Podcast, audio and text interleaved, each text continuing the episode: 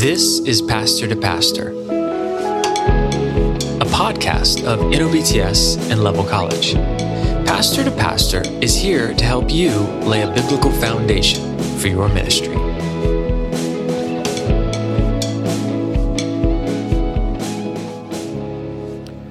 Well, welcome back to our Pastor to Pastor podcast. We are continuing our walk through this question of what is the church, and um, I'm here with Adam Hughes as always. And Adam, we've been uh, talking about this question of what is the church, and we're getting into some practical application.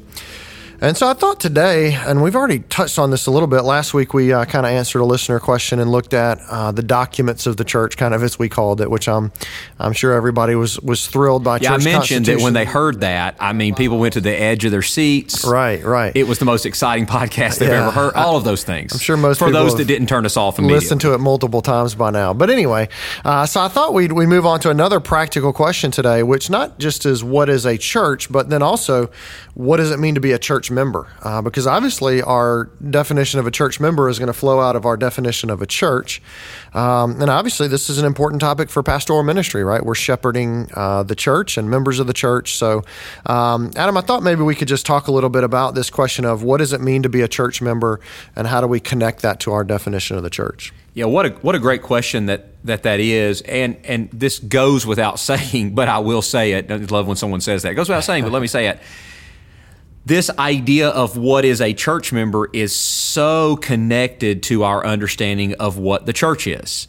A church is is constituted by its members. Clearly, it's not a building. We've talked about that. It's not a location. It's the people. And so, because of that, what a church member is is is largely connected to how we understand the church. Charlie, I think as I begin to think and I think about what a church member is, I think about it, and maybe this isn't the best way to think about it, but I think about it, and even as we talked about the documents, in terms of you know what, what a church member is by by what a church member is responsible to do. And so, if I can talk about it like that, I think that will help us talk about, therefore, what is a church member as we think about what is expected of a church member. And I do think it begins with this just the general definition of the term, the New Testament term for church, right? Ecclesia. And just the idea that at its most rudimentary form, it means the assembly. Mm-hmm. And, and, and, and right, the, the New Testament sort of redeems this term that was used in society for, for assemblies, and it's speaking specifically of a, of, a, of a certain kind of assembly, the assembly of the redeemed. And when I think about that and I first ask the question, then what is a church member? The starting place for me has to be, well, it's someone that's that's covenanted with, that has committed themselves to, and thus regularly assembles with that assembly of the redeemed. I think we have to start there. Like foundationally, everything else we're going to say that a church member is, if it doesn't begin with an understanding that you're someone that has committed yourself to and thus regularly uh, assembles with a specific assembly, then none of these other things make any sense whatsoever. And just just as I can say that for a moment, I think there's places in Scripture that would help us to understand this, not to just pull things out of context, but even when we think about Hebrews chapter 10, right? And you get to verse 25, but but leading up to that, you have this encouragement, this let us passage that just calls the believers, the church members to do certain things amongst themselves. And when it gets to verse 24 and 25, we, we, we, we read this. And by the way, what we read in this passage, and specifically in verses 24 and 25, could not happen if a church member wasn't a part of the assembly, if I could say it mm-hmm. that way. Here's what we read And let us consider how to stir one another up to love and good, good works, not neglecting to meet together, as is the habit of some, but encouraging one another, and all the more as you see the day drawing near. So, just from that, from a moment, we ask the question what is a church member? Is there any such thing as a church, if the church means assembly, that doesn't assemble? Yeah. And to say it another way, therefore, is there any such thing as someone who's a part of the assembly that never actually assembles with the assembly? Yeah, and I think I'm sure, I'd hope at least most of our listeners agree with us on this, but I, I don't want to just gloss over it because uh, obviously you'll hear people say things like the church isn't a building, which is true, and the church is the people, right? Th- those sorts of things, and that's also true. Um, the church is the people of God, but that can't be used to uh, deflect or to move away from the gathered assembly of the church. The fact that we gather together regularly is actually a very important part of what we do. Uh, we're, I was, one of our pastors at our church was reminding of this, like Proverbs 18, 1 says, Whoever isolates himself seeks his own desire. Uh, he breaks out against all sound judgment. Uh, one of the things that he was even mentioning is in the context of the church, those who isolate themselves from the assembly of the church, even those who would say, you know, well, I can worship God anywhere, this sort of argument, right? That this isolation from the church leads to ruin. And even a lot of church discipline cases, I think, come about because people isolate themselves from the gathering of the church. And so, yeah, again, it's not something we want to take for granted that, that the gathering, the assembly of the church is actually a very important part of what we do. It doesn't have to be in a certain kind of building per se, right? It's not the building, uh, but it is an important part of, of what it means to be a part of a church. And this may take us further than we want to go, and, and perhaps we wade off into some very sensitive areas right now. But I do think a practical application for this specifically in the day and time in which we find ourselves is is COVID yeah. and thinking about what happened when we shut down and online, you know, going strictly to online and all those things. And hopefully now most, if not all of our listeners have been able to return from that and they're meeting regularly. But, but nonetheless, what I'm not trying to do is judge people that in, in, in, in some type of way of trying to be obedient to what we think we had to do did that. But at the same time, we do need to understand that if, if we do understand what a church member is and it is someone that assembles, there are certainly limitations to understanding church membership or involvement in that way. Yeah. I don't, at a minimum, I think we have to say that is not what we think about when we think of a New Testament church member. Right. And you and I would say that online church isn't church right. in a sense, right? That, right. that there are things that you can do online that are beneficial and valuable, but it's not the gathering of the church that it is uh, us gathering in person. Uh, obviously, yeah, over over COVID, there's been a lot of pastoral implications there. I'm sure. We talk about the concept of being people being providentially hindered, and we recognize that everybody's not going to be there every week. I struggle with this personally is because sometimes it sound it, it, feels like as a pastor you're trying to guilt people into coming to listen to you talk. Right, right, right. right as though seems, seems very self-serving in some yeah, ways. But, yeah, or you're driving up your numbers by saying you got to be here. But I mean, think about everything we've gone through to this point. What is preaching? What is a pastor? What is a church? And again, this is this is a hard part sometimes to say to your people. But if you're the pastor and shepherd of that church, it actually does matter that they come hear you you preach, right? Because you are seeking to shepherd them with God's word. Absolutely. Just one other thing, and, and maybe this is not a, a direct application of how this is intended, but I do think you mentioned like what is a shepherd, you know, what is a pastor, what is preaching, and all of these things. If you look at a passage like 1 Peter chapter 5 verses 1 through 4 and you have this call of the elders the fellow the, Peter calling his fellow elders to shepherd the flock of God among you. Well again, how can you be a flock that is among the pastor if you never actually assemble mm-hmm. as a part of the flock? And I. I do think that is just significant to point out that this is this is consistent in the Bible. So let me kind of move on from there. So one thing is I think we just say a church member is one who has committed themselves to a particular assembly and regularly assembles with that assembly. From there there's some things that we can only do because we're a part of that assembly. And I think secondly, what I would say a church member is, is there's is there one not perfectly, but thinking about our definition of church, one who doesn't perfectly, but strives to live out the holiness of Christ and hold others accountable to doing the same. Now again, we're going to say, I think we see it in the Hebrews passage that we just read, stirring one another up and all of those things, right? And and, and to good works and, and all of those things. Well, again, that only can happen if we're regularly around one another. But we do need to understand is one of the responsibilities and one of the things that defines a church member is one of the things that defines a church is we are separate from the world. We're redeemed by Christ. Well, then a church member is one that's a part of that and therefore re- reflects that redemption, although imperfectly, in the way they live, think, and make decisions and we do that among one another and hold one another accountable to that, Charlie. Yeah. So obviously, the implication is there a church member should be a Christian, right? I mean, that, that's oh, absolutely. But, but we're actually saying more than that. Uh, church members should be someone who's growing in holiness. Uh, I was looking up our, our membership vows at our church, just thinking through the things we actually ask people to commit to when they when they join our church, uh, and one of those is relying on the Holy Spirit and obediently following Jesus in everything. Now, obviously, we know that we're not perfectly doing that, right? I don't, or I wouldn't be a member of the church. I'm not perfectly doing that.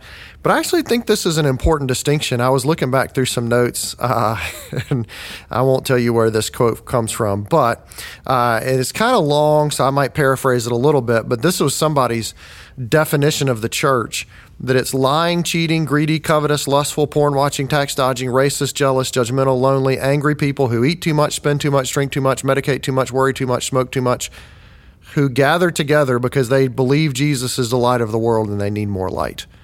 So that's what they said about, you know, the assembly of the church, and this is the group of people we call the church, right? And they go on to say, if you showed up today and thought you were surrounded by a bunch of holy people, we just burst your bubble big time, right? We're, we're just like you. And we're actually arguing, I think, the complete opposite of that, right? That not that we're judgmentally standing over people and saying, you do this and I don't. But we actually are making the argument we are to be set apart from the world. Exactly. That's exactly And people right. shouldn't look at the. I mean, yes, do I do some of the things on this list? Yes, but that's not what we should be known for. And when people look at the church, that's actually not what they should find. But they should find something. I, think the intent of the quote is to make the world say we're just like you. And actually, I think what we're saying is the church is we're set apart for the sake of the glory of God, and there's actually a difference from the world. Yeah, and what I was going to say about that, I don't know where that quote came from, and I don't need to know, but I, I will say this, Charlie. It's interesting. I would almost look at that and go, well, whoever said that's half right.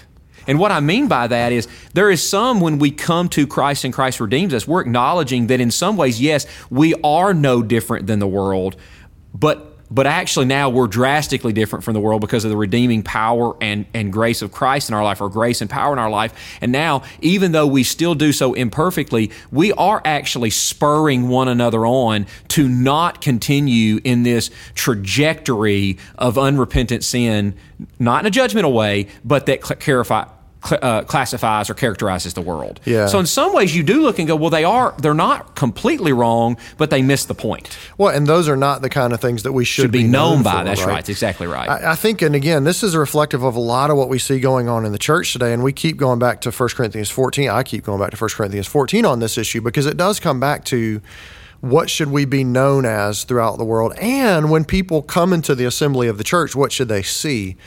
And I think a lot of people are trying to look at the world and say, we're just like you. Which, to your point, there's a sense in which that's correct, right? We're all sinners and, and deserving the judgment of God, right? But we're actually saying in 1 Corinthians, say we're, we don't want them to see we're just like us, uh, them, but we actually want the secrets of their hearts to be disclosed and then for, the, for them to fall on their face and worship God and declare the God among His people, right? We actually want them to see we're not like these people. They've been changed by the grace of God, and God has formed them and shaped them and made them into something that I'm not. I recognize the presence of God among His people.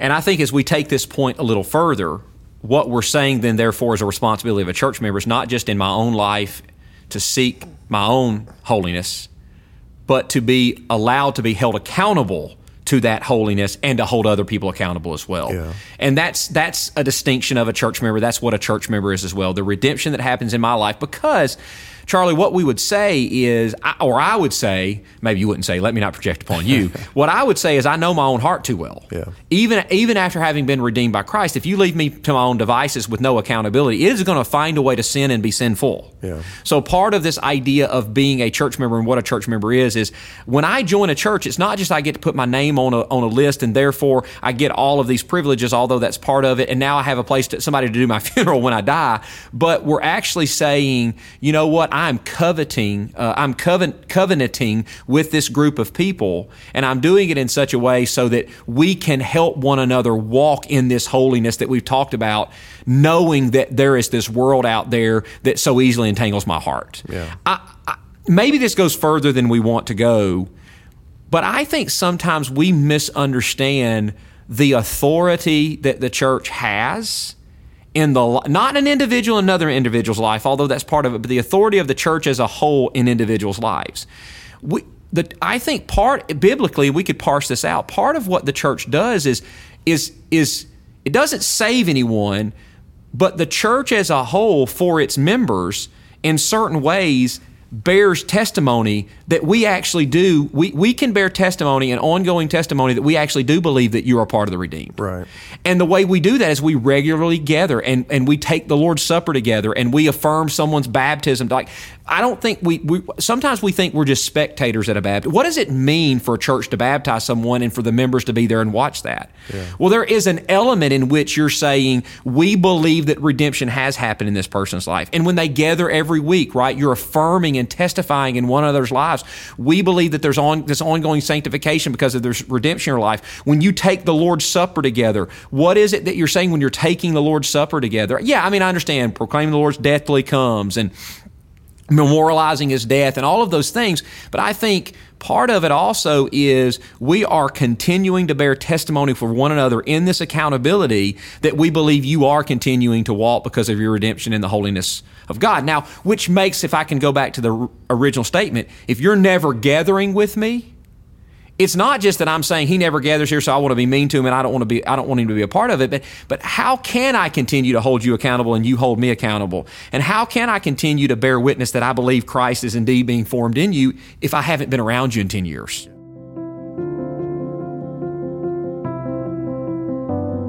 Are you a ministry wife? Do you long for community and encouragement from like minded women? Do you wish you were more prepared for all that you do? If you answered yes to any of these questions, I'd love to invite you to join Thrive. This is our Ministry Wives Certificate program that prepares women for gospel ministry in their families, churches, and communities. Our eight week classes can be taken on our New Orleans campus or online. You just choose whatever fits your schedule best. For more information or to apply, visit prepareher.com slash thrive.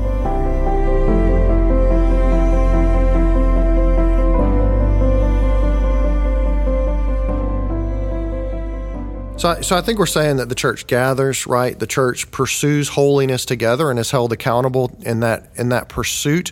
And, and we'll talk about church discipline in our next podcast, which maybe that'll be more uh, alluring than saying we're going to talk about church constitution. So we'll, we'll see how that works. We'll, we'll flesh out what is church discipline in our next podcast, or at least give some thought to that. Uh, one of the other things I thought about that I thought maybe we could just touch on here is also thinking about the church as a family, right? And, and the and the commitment that we have to one another. Uh, that's one thing that I might just add briefly here to say.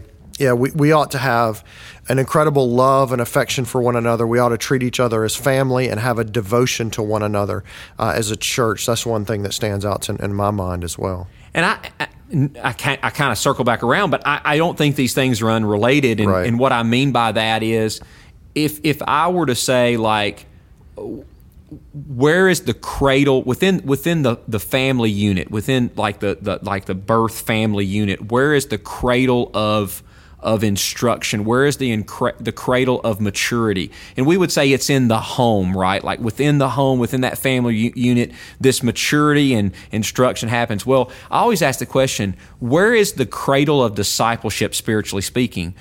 Well, it's the church. And why is that the case? Because we are a family. We mm-hmm. it in some ways we use it metaphorically, but it's more than a metaphor. It is indeed the family of faith. It is your faith family. And I completely agree with that. Yeah, I think it, just thinking about other passages, you think about even in First John, where I mean, First John would make the point that if there's anybody in need in the church and we don't do something about it, then we're failing them, right? We have an obligation to help meet the other people's needs. There's a book I, I enjoy reading called "When the Church Was a Family" uh, that really drives this point home in a way that I think we take for granted sometimes to say that we should prioritize this group of people, right? Whether that's gathering with them or meeting their needs material. There's a very real sense in which there ought to be no one needy among the church. That's Right. part of what it means to be a church a church member is that you have this group of people that's going to provide for you and you're going to provide for them, right? And, and whether that's financially or, you know, whatever the case may be, that you have a group of people who calls you their own and is going to be there to take care of you,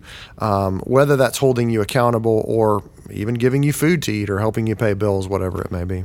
Ironically, I think you're exactly right. As a pastor, how I actually saw this inverted and, and often not happen the right way is I believe what you're saying is biblical, right? When we actually see places in Scripture that talks about taking care of the needy, I'm not saying that doesn't involve the world, but it starts in the family.